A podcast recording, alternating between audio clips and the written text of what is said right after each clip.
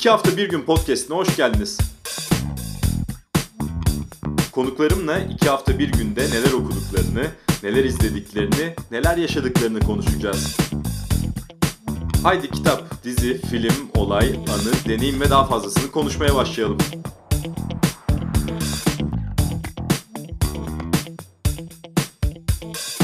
İki hafta bir günün yeni bölümüyle karşınızdayız.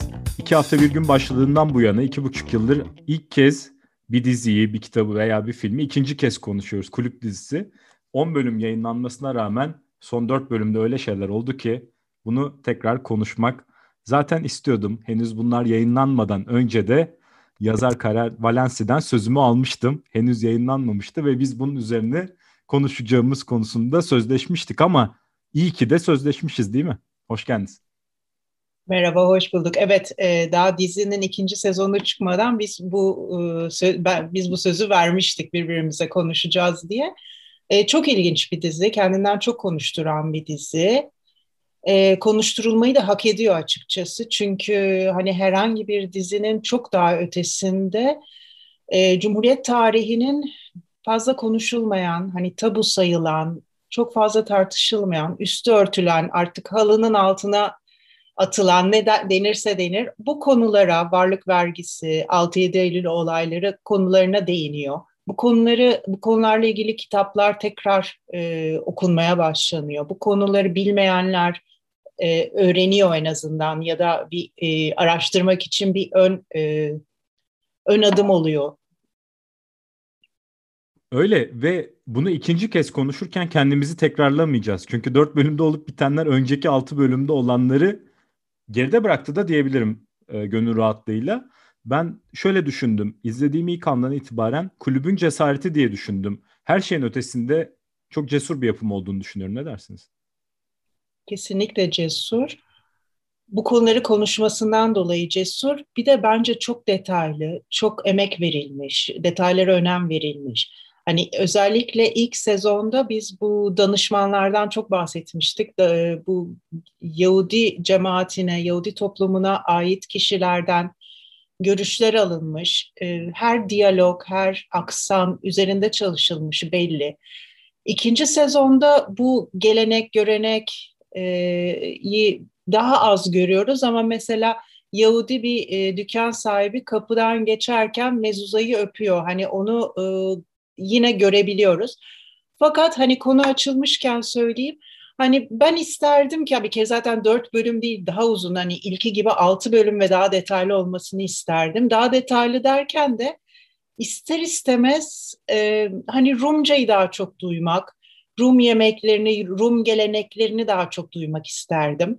Hani e, seferat kültürüne yapılan birinci sezondaki ağırlığın birazcık Rum kültürüne verilmesini isterdim açıkçası. Hani dört bölüm değil de hani altı bölüm olsun hakkıyla.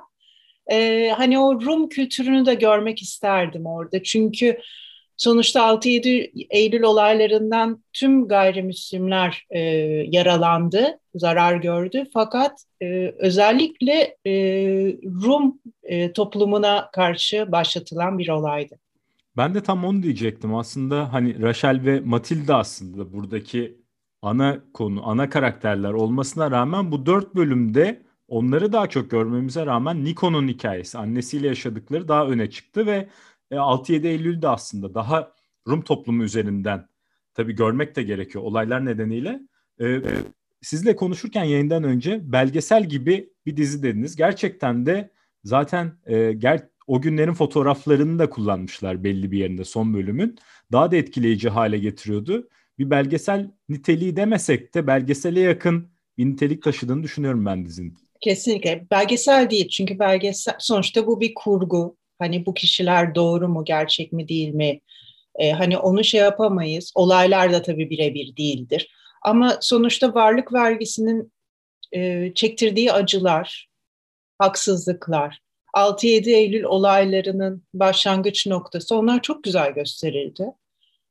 Ee, belgesel olmasa bile hani eğer mesajı, görevi ya da hani alt bir amacı eğer halkı bilinçlendirmek ya da öğretmekse bunu başardı. Peki, e, ilk kez duyanlar olduğunu görüyoruz. İlk kez duyan da demeyelim aslında. İlk kez duyan çok iddialı bir söz ama e, bu şekliyle bu olaylardan haberdar olmayan insanların da haberdar olduğunu görüyoruz. Bu bize ne gösteriyor? Türkiye'nin e, eğitimiyle ilgili belki de bilmiyorum. Nasıl anlatmak lazım? Şimdi ben lisedeyken İkinci Dünya Savaşı'nda Türkiye savaşın dışında kaldı denirdi ve orada tarih biterdi sanki. Ee, şu anki şeyi pek bilmiyorum. Şu an liselerde tarih nasıl öğretiliyor bilmiyorum ama e, çok seçici ve daha çok yani mesela Osmanlı tarihini anlatırken de anlatılırken de onu da hatırlıyorum. Mesela e, geliş e, e, gelişme bölümü yani Osmanlı'nın büyümesi çok daha detaylı anlatılırken çöküş ve yok oluş çok çok daha hızlı giderdi. Yani bu benim çocukluktan aklımda kalan şeyler. Bu konularda çok fazla konuşulmuyor, çok fazla öğretilmiyor. Tarih kitaplarında olduğunu sanmıyorum. Hala varlık vergisini savunan kişiler var. Yani eğitim diyeceğim bu ama sadece okullar ve devletin vereceği bir şey değil. Bu kişiler kendilerini de eğitebilirler. Yakın tarihimizden e, hani sizle konuşmamızda da söylemiştim ben bir üniversiteli e, bir olaylar 40'lar 50'ler 2003 terör saldırılarını bilmiyorlardı. E, bu nedenle hani o tarihleri almak, hatırlatmak, en azından o tarih geldiğinde yılda bir kere bu konuların konuşulması, Hani ne olacak gidenler ya da zarar görenler geri gelmeyecek fakat başka biri için, başka bir grup için, başka bir topluluk için tekrar aynı şeyler tekrarlanmasın. Yani o e, kırmızı boyalarla evlerin işaretlenmesi, günümüzde de haberlerde okuduğumuz şeyler. Bu başka bir grup için belki ama e, bir kere olmuş şeyler tekrarlanabilir. Bunlardan ders almak lazım. Ötekileştirmenin, e, basındaki ya da sosyal medyadaki e, nefret söyleminin nelere var, e, nelere nelerle sonuçlanacağını, yani nerelere kadar gideceğini, o diziden bahsedeceğim ama resimler, gerçek resimler, gerçek, fotoğraflar da kullanıldı. Oradaki insanların nasıl karşılarındaki kişileri e, insan saymadıklarını, yani senin malın benimdir demesi Kürşat'ın ya da e, o ilk taşı atan çocuğun önce e, dükkan sahibi dışarı çıktığında ne yapıyorsun diye önce bir tedirginlik, bir çekingenlik yaşaması ondan sonra ama bütün o kalabalıkla beraber kendinde o gücü bulması.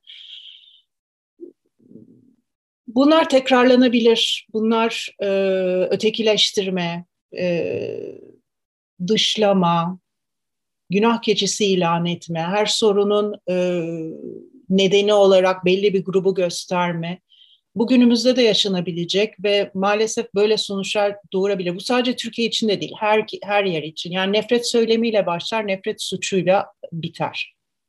Daha Bitebilir. geçtiğimiz gün siz de paylaştınız yanılmıyorsam Twitter'da işte uçuşları karşılaştırırken değil mi İsrail üzerinden olan uçuşların niye daha ucuz olduğu yönünde acayip bir teori geliştiren kişiler vardı ve alıcısı var gerçekten bu söylemlerin. Yani baktığınızda çok küçük Çünkü bir söyledim. aramayla işin gerçeğini ortaya koyabilecekken ki bazen hayır bu olayın gerçeği bu deseniz bile ikna edemiyorsunuz karşınızda. Evet bir de e, yazan kişi hani çok olağan görüyor. Hani üstüne vurma, e, vurgulamak için mi yoksa daha dikkat çekmek için mi ama yani orada işte Twitter'da da söylemiştim hani bir bilet alırken o sistem sen Türk müsün, Japon musun, Ermeni misin, Rum musun, Yahudi misin bunlara bakmıyor. Yani orada eğer bir şey eleştiriyorsan e, İstanbul New York uçuşuyla e, İstanbul yok New York Tel Aviv uçuşunun İstanbul aktarmalı niye pahalı? Hani bunu bu şekilde eleştirmek farklı. Araya Türklük, e, Yahudilik vesaireyi eklemek apayrı bir yere gidiyor. Şimdi e, hep konuşulan şunun üzerinden görelim istemiyorum. Tabii o da var Türkiye'nin renklerini kaybetmesi meselesi. Ama renklerin ötesinde şöyle de bir şey var. Başka bir hayat olduğunu görüyoruz. Ve bu hayatın e, liyakat yani gerçekten e, işinde iyi olan, işin iyi yapan insanların ortadan kaybolmasıyla sonuçlanan olaylar aynı zamanda 6-7 Eylül olayları. Nasıl ki İstiklal Caddesi'nin dönüşümünden bahsediyorsak bu da işin içinde. Dolayısıyla e, 6-7 Eylül'ün nasıl bir kopuş olduğunu gösterme açısından ancak bir başlangıç olabilir bu dizi herhalde. Çünkü olaylar orada bitmeyecek. Ondan sonraki gelişmelerle birlikte ve şuraya getireceğim. Birçok eleştiri de var dizinin son sahnesine. Ben eleştirmiyorum. Orayı bir rüya gibi görüyorum. Ve çok umutsuz bir yerden bitirmek istememiş yönetmen. İyi de yapmış bence. Ama o masada oturan insanlar gerçek hayatta eğer yaşasalardı geri kalan hayatlarında ne yaparlardı? Başka ülkelere mi göç ederlerdi veya hayatlarını eskisi gibi devam edebilirler miydi? Pek emin değilim.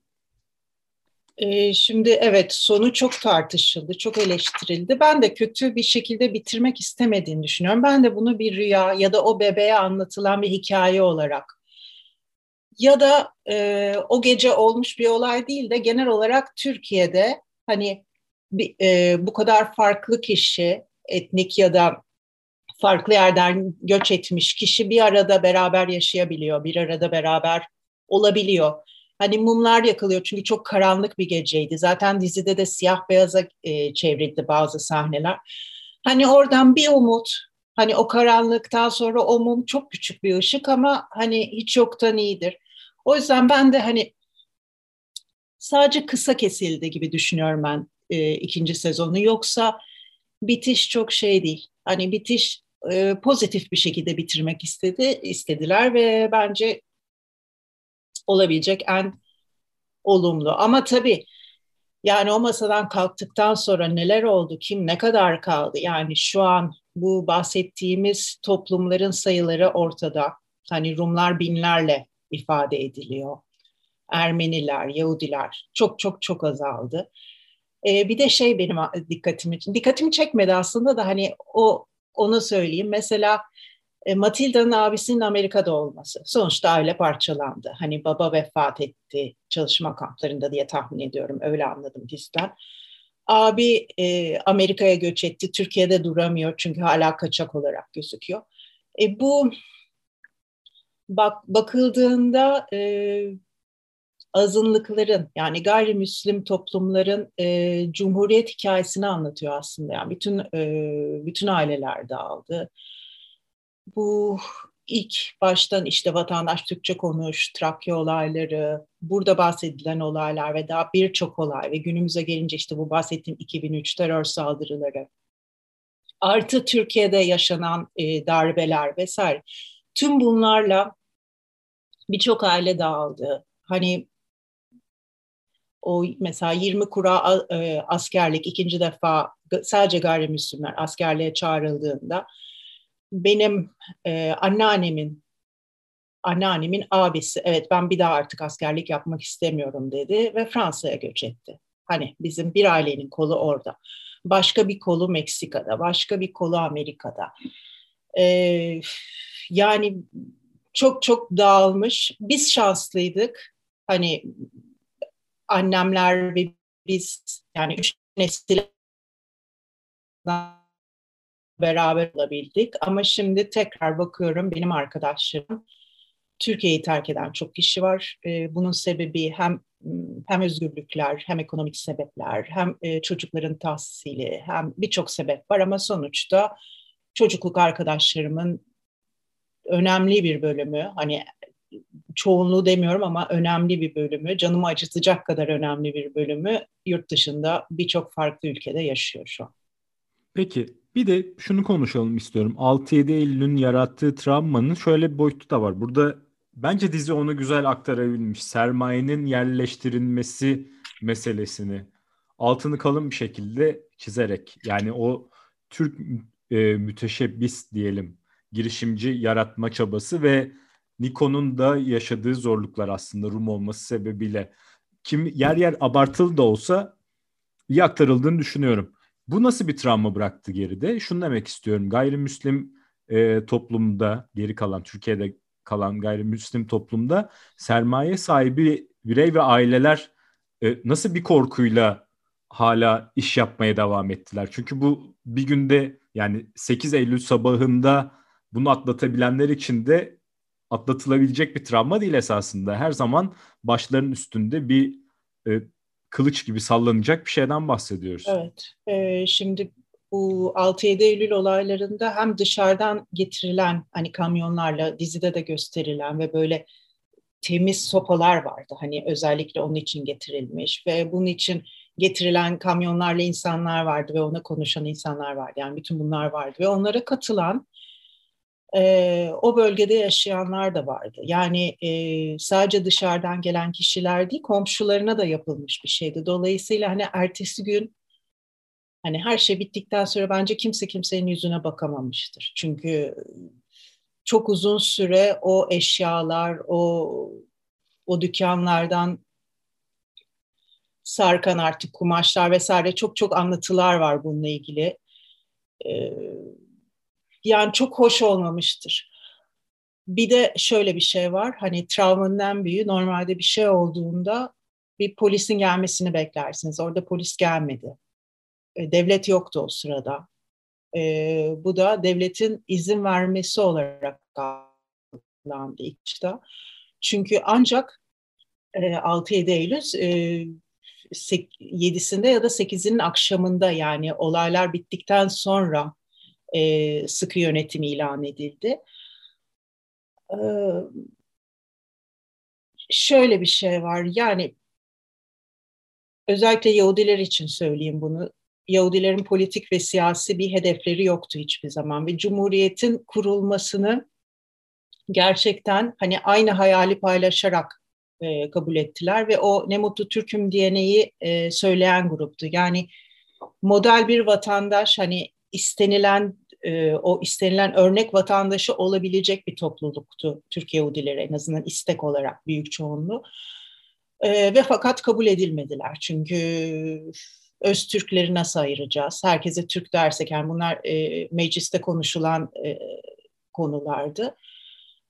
Yavaş yavaş yavaş yavaş bu bütün bu olan olaylarla yani işte 23'ten itibaren olan bütün olaylarla beraber eşit kabul edilmediklerini bütün gayrimüslimler her zaman e, devletin e, bir gözünün üstlerinde olduğunu yani mesela Niko Orhan örneğinde dönme diyebileceğimiz bir karakter aslında.